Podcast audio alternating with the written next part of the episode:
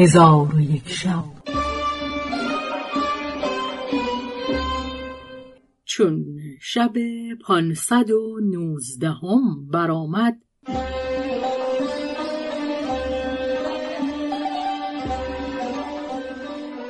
گفت ای ملک جوانبخت جانشاه شبان روز همی رفت تا اینکه به قصر سلیمان علیه السلام رسید. شیخ نصر را دید که بر در قصر نشسته. پیش رفته او را سلام داده و دست او را بوسید. شیخ نصر گفت ای فرزند حکایت چیست که دوباره به این مکان آمدی که من تو را با سید شمسه با دلی خرم از اینجا روانه کردم؟ جانشاه چون نام سید شمسه بشنی گریان شد و ماجرای خود را به جهت شیخ بیان کرد. که سید شمسه در هنگام پریدن گفت اگر مرا دوست داری در قلعه جوهرنگین به نزد من آی. شیخ نصر از این سخن و از این کار در عجب شد و گفت ای فرزند به خدا سوگند که من قلعه جوهرنگین نشناسم و این نام را در تمامت عمر نشنیدم. جانشاه گفت مرا چه باید کرد که از اثر عشق طاقتم رفته و از هلاک من چیزی نمانده؟ شیخ گفت در این مکان صبر کن تا پرندگان باز آیند و من قلعه جوهرنگین را از ایشان جویا شوم. شاید کسی از ایشان آن قلعه بشناسد. آنگاه جانشاه براسود و به قصرندر آمد و دیرگاهی نزد شیخ نصر بماند و همه روزه بدان غرفه که درون او باغ و دریاچه بود که دخترکان را در آنجا دیده بود می‌رفت و تفرج می‌کرد.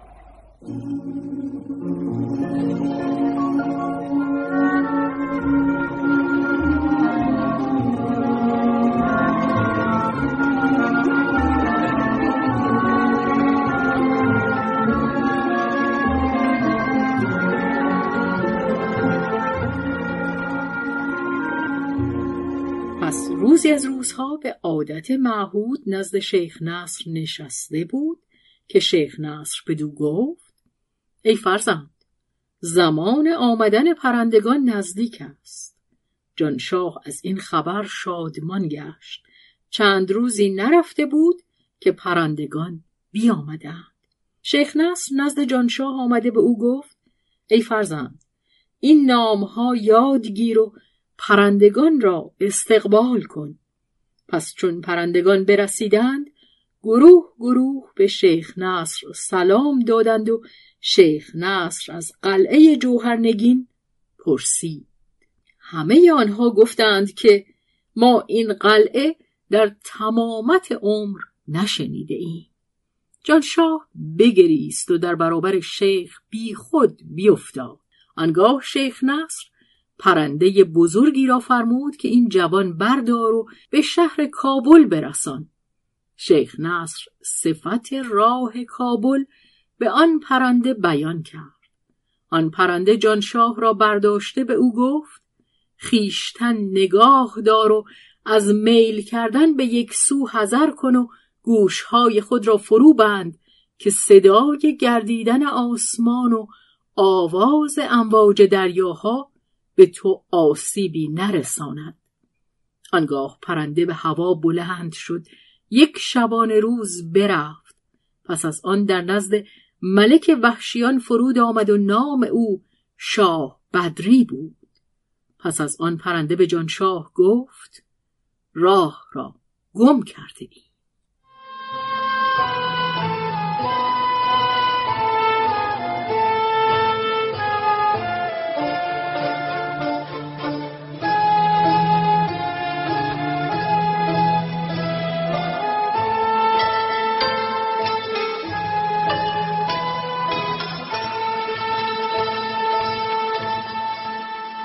آنگاه خواست که جانشاه را برداشته بار دیگر تیران کند. جانشاه گفت اکنون که راه گم کرده ای مرا در این مکان بگذار و از پی کار خیشتن شو تا من به خاری در اینجا بمیرم. آنگاه پرنده او را نزدیک وحشیان شاه بدری گذاشته از پی کار خود برفت و شاه بدری از او سوال کرده گفت ای فرزند تو کیستی و با این پرنده بزرگ از کجا آمده ای و حکایت تو چیست؟ جانشاه حکایت خود را از آغاز تا انجام به دو فرو خواند. ملک وحشیان در عجب شد و به او گفت به حق سلیمان علیه السلام من نیز آن قلعه نشناسم و نام آن نشنیدم. ولیکن هر که آن قلعه را بشناسد تو را با او به سوی آن قلعه بفرستم. آنگاه جانشاه بگریست و چند روزی صبر کرد. پس از آن ملک وحشیان شاه بدری به نزد او آمد و گفت ای فرزند برخیز و این لوح ها را بگیر و آنچه که در این لوح هاست حفظ کن. وقتی که وحشیان بیایند نشان آن قلعه از ایشان باز پرسم. چون قصه به دینجا رسید بامداد شد و شهرزاد لب از داستان فرو بست.